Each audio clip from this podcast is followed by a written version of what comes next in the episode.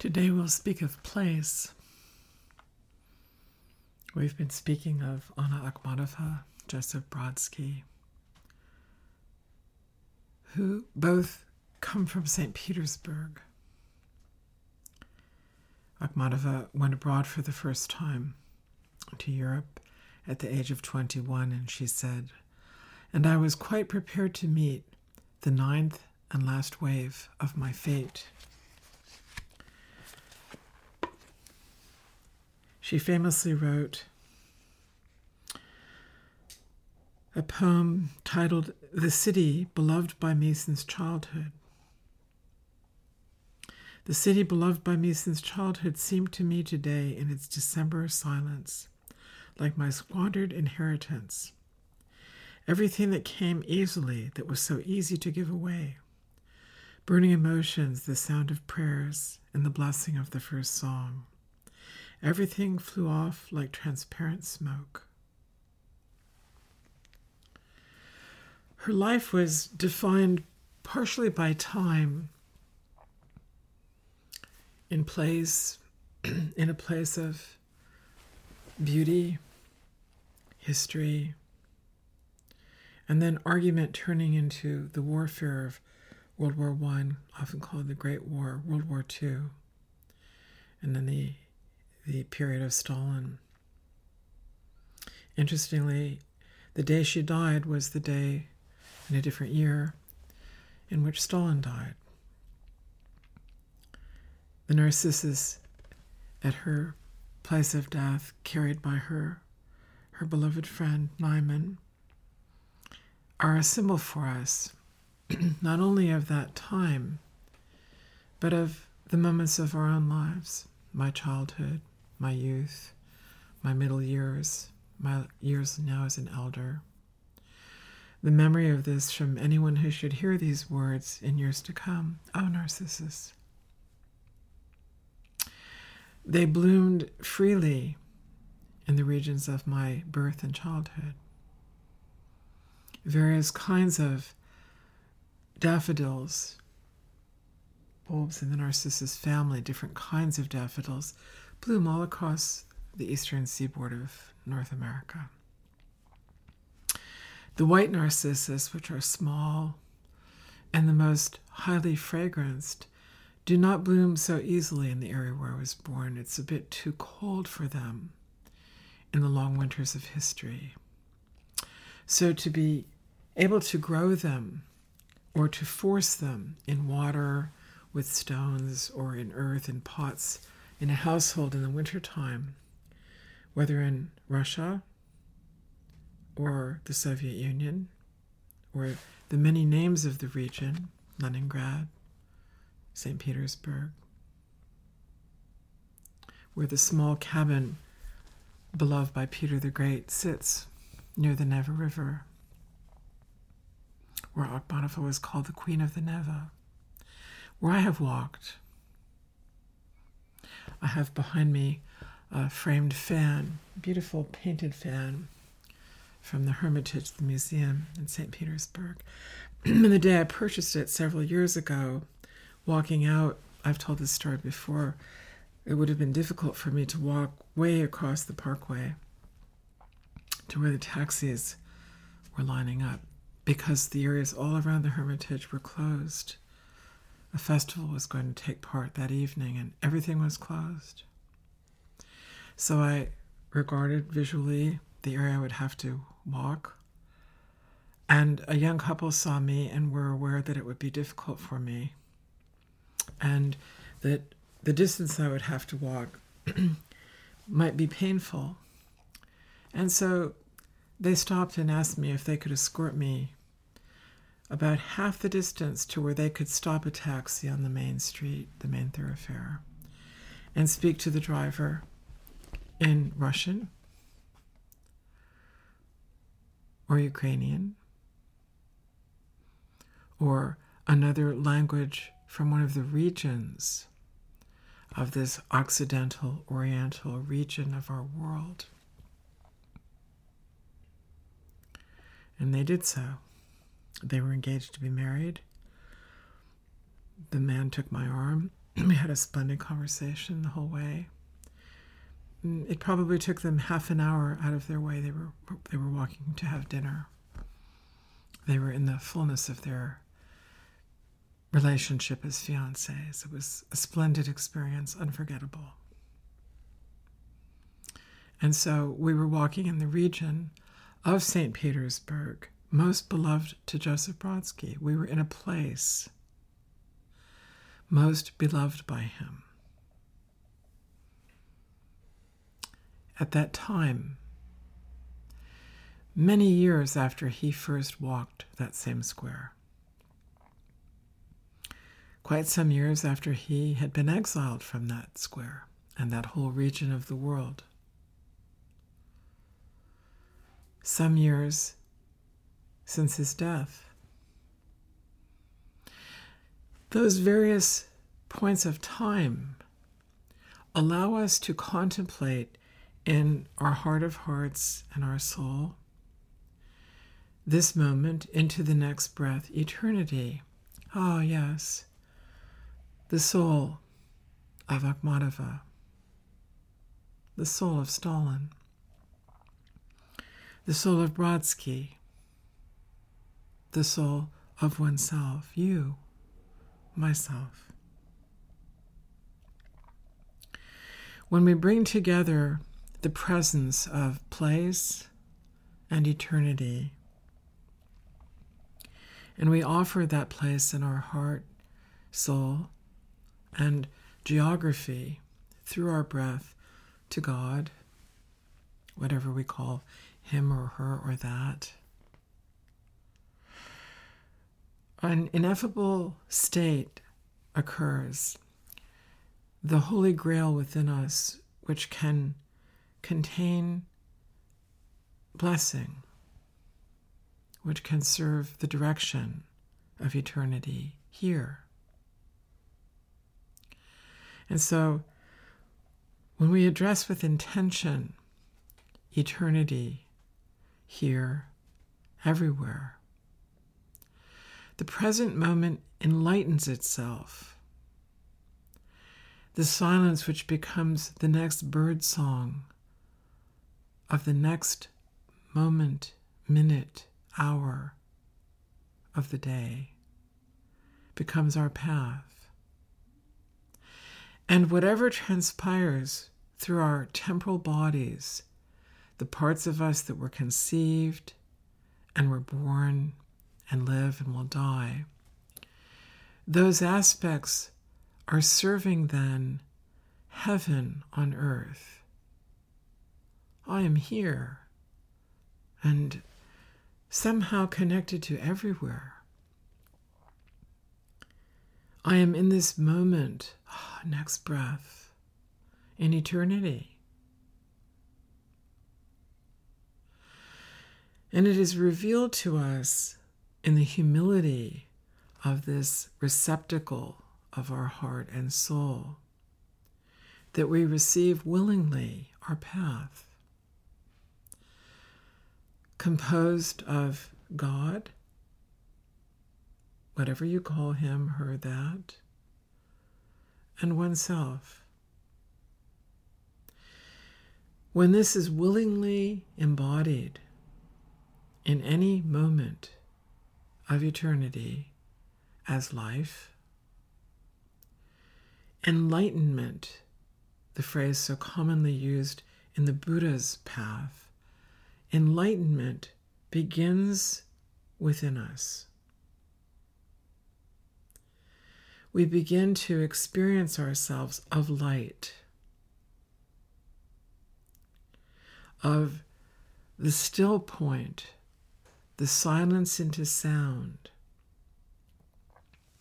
And then moving through us as breath, the Holy of Holies presents itself. Shall we serve this? Shall we represent this? Shall we be of this? So, place. I attended an event last week of a beautiful concert. A young woman pianist was playing a piece, a piano concerto written by Clara Schumann many years ago. When she was 13 years old, she commenced writing this. And she was a child prodigy and a virtuoso. And the young woman playing the piece was magnificent. And beside her, behind her, sat a gentleman playing the cello. He was so present with the pianist and the conductor. Sitting before them, my experience was of him becoming incandescent. And I was aware, well, this is a word that is like a light, something lighting, something alit. He had turned to the candle flame of heaven on earth. The expressions on his mature face, the sentiment moving all through him as a human being, was beyond any violence which has ever been, is now, will ever be. Blaine commented to me that the cello appeared to be of mahogany. Such a sound. John was familiar with the piece of music. All of us were in a place, playing, listening, receiving. Something a girl woman had written over a century ago. Played during a week of celebrations of women in music. Yet my references are to three men the cellist, the beloved men attending the concert with me. Who are we beyond all violence? Can we practice eternity every moment as the breath of life, receiving eternity through our history, having recapitulated willingly our past, turning from the places of, well, he did, well, she said, well, that was wrong, well, I, well, you know, me, I spoke of the qualities of argument about the future of the earth, the anguish, what will happen. There's a, currently a large conference occurring in Egypt during the period of this, this course. World leaders are discussing, seeking, working together, and bickering surely the world will be destroyed. Surely what we come from is not enough. Surely who we are and what we do and have is not enough. And so it must be catastrophic. But that is if we fight over power and greed and only remember and possess and address our scars. Am I not alive, breathing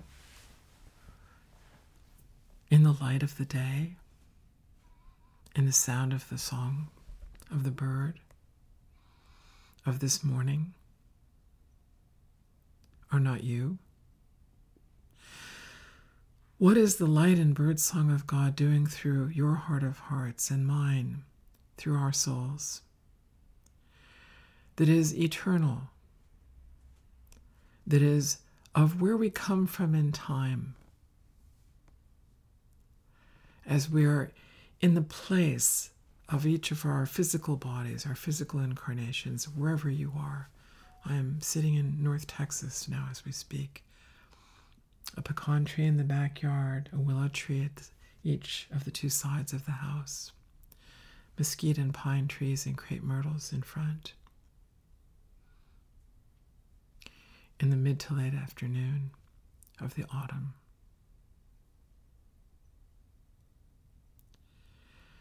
The direction then is toward the secret of secrets of God. And in my next breath, I am willing that eternity move through me in this place. Just as I spoke of Brodsky to the young couple, so that I might give reverence to his and my love for one another. As a remembrance, as an elder blessing for Joseph in heaven and Beth, who was walking in St. Petersburg on earth that summer day. When we act from the purity of eternity, to the best of our ability beyond any harm toward oneself or any other human being, to the best of our ability beyond harm to any other being or aspect of creation. When we take a breath and address receiving eternity in this moment, in this place of our own incarnation, harmoniously being at peace with the history beyond all scarring of who you have been, or I have been, or others have been. And I turn toward eternity as the next moment and the next and the next. I turn toward eternity as my direction. I begin to have revealed to me the mystery that so fulfills the hearts and souls and cells of the bodies of the poets. The bodies of the composers of music, the bodies of the lyricists who add words. Oh, the light that that morning I started to hear birdsong and composed that song, and then I wrote these words. Well, you are that person too. Beyond all scars. Letting the birdsong of your path move through you having the courage to forsake all violence and to address heaven on earth, allowing the next moment of eternity to arise through yourselves, from your heart of hearts and souls. And then embody what on heaven am I to do? On earth. Then, when Brodsky is gone, remembering him becomes a very distinctive experience. Respectful, real, humble. Akhmatova, peaceful, a profound witness to her age, to time, from a place that they are very defined by. In your heart of hearts and soul, in this moment and from your conception all the way to your death, what is the nature of place for you as you allow yourself to receive eternity in your heart of hearts, your soul, your breath? Part of it is mysterious. Part is self evident. Oh, I am here today, here this moment. This is the place in which I am dwelling, sitting, resting, working, walking. Allow time and place to come together. This moment, this place, eternity and your heart of hearts and your soul in your body. Be aware of allowing dignity or self respect for that place within you. Be aware of willingness toward entering the next moment and eternity beyond all strife, beyond justifying yourself as victim or predator, beyond justifying scars received or given. I'm so wounded. I'm a horrible person. You're not that wounded. You're not that horrible a person. Who are you within that armored shell? Who are you? Who am I?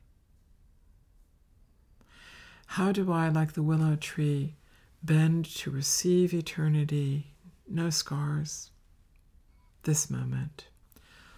Oh, yes, I have the discernment of memory of what I have undergone, but I need to integrate that so that I can pay attention to eternity, into all that I am from my conception to this moment, so that I might free up and fulfill all that I might be from this moment into eternity going forward.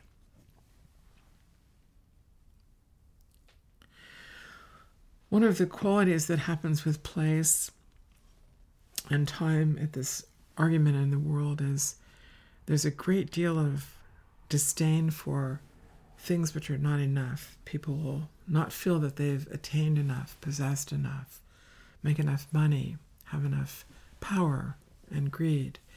And if the attention is more appropriately on a truthful, balanced way forward, the quality of the material plane of making one's living starts to come into a different perspective the quality of experience starts to come into a different perspective. Then, if a person asks one, Where have you been? What do you own? We can answer back, Oh, I was at the mountain. It really is very beautiful.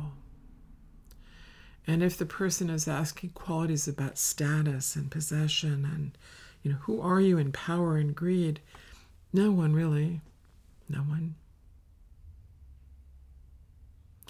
Even Father Thomas Keating taught some of his longtime students the concept that one studies to become a saint, and that is the beginning. And then one studies to become no one. It's just just you. It's just me. Look at the mountain this day, the sunrise the vibrant sun or the cloudy day, the sunset. Hear the bird song. What a day we have had. God's mountain. God's son or daughter or person, you and I. We meet in eternity then. In our heart of hearts and our soul, and in our incarnations, we begin to know what to do, how we are to go forward. I want to turn to several other people for images of place. There was a gentleman named John Sassall. He was a physician in England, and someone named John Berger wrote a book about him called A Fortunate Man some years ago. And then a woman named Molly Polly Morland wrote a book called A Fortunate Woman, finding a woman doctor in England just before the pandemic and writing a book about her working in the very same valley. The late physician, the middle aged woman physician. A valley deep in the rural aspects of England.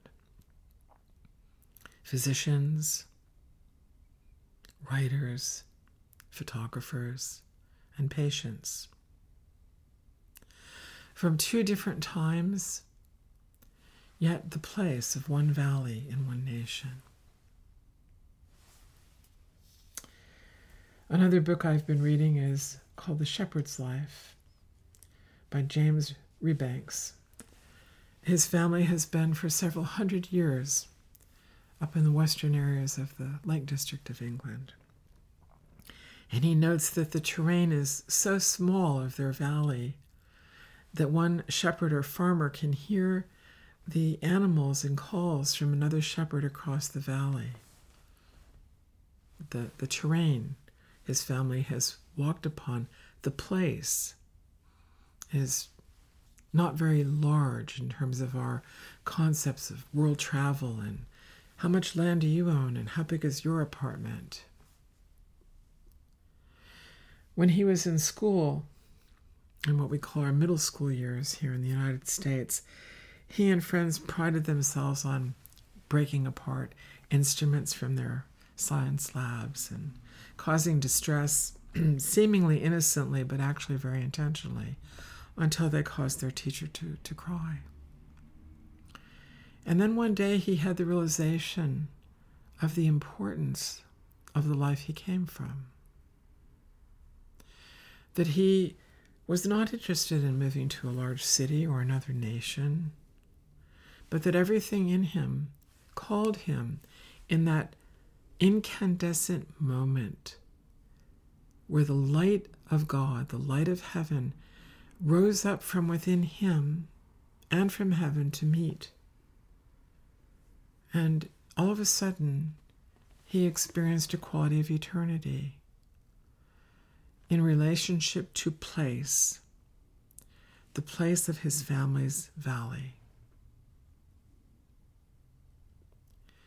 Where is that place for you? Where is a place that just allows a spiritual touchstone for your heart of hearts, your soul, your breath now? In sentimental remembrance of that place, in allowing yourself to cherish that place just within your emotions and your thoughts, your longings, your history, your plans, possibly. How might that place always represent eternity for you? And how might the place where you are this day, this next breath, also represent eternity for you? If we take a person like the Buddha, Gautama Siddhartha, or the Japanese poet Basho, who was famous for walking in his later years across these various rural paths throughout Japan. These two men somehow walked with eternity everywhere their, their steps took them. The concept in Buddhism, Jainism, Hinduism, certain other related uh, aspects of religions from Asia and the Middle East, across the into the South Pacific, those cultures and traditions hold spiritually and culturally that wherever that wise man or woman stepped, eternity blessed the earth there. Eternity moved through the heart and soul and breath of that man or woman or person into everything and everyone. And we might find a stone carved with the footsteps. Oh, that guru. Oh, this is where that sage stood and then sat in deep meditation. Oh, this is his footprints at the grave of Issa in the Himalayas. He is buried here after walking here from Jerusalem. His grave is painted green. The Muslim people standing with him is a sage figure, a saintly or sagely figure of holiness or wisdom, as part of their heritage, have painted it the green color, very much at the center of respectful actions. in the artistry of beauty in the Islamic faith. Place, eternity, all of our past coming together so that our heart of hearts, our soul, turns heavenward to receive that grail cup of eternity. As the human race addresses in its heart of hearts, how then shall I and we and God in all of his or her names and ways, with this beautiful, beautiful earth and this childlike human race, and all creatures upon this Gaia earth, and all of creation, how then shall we face eternity in this moment as we create our pathways going home? From Anna Akhmatova Lead, lead me under the linden canopy, always kind to my free idleness to the shore of the lake, the quiet slope of the hills. And again I will see the carpet of thick meadows, and a decrepit handful of trees in the bright valley, and the familiar picture of gilded shores, and in the quiet lake, amidst gleaming ripples, the proud flock of tranquil swans. Who knows where the time goes? Who knows where the time goes?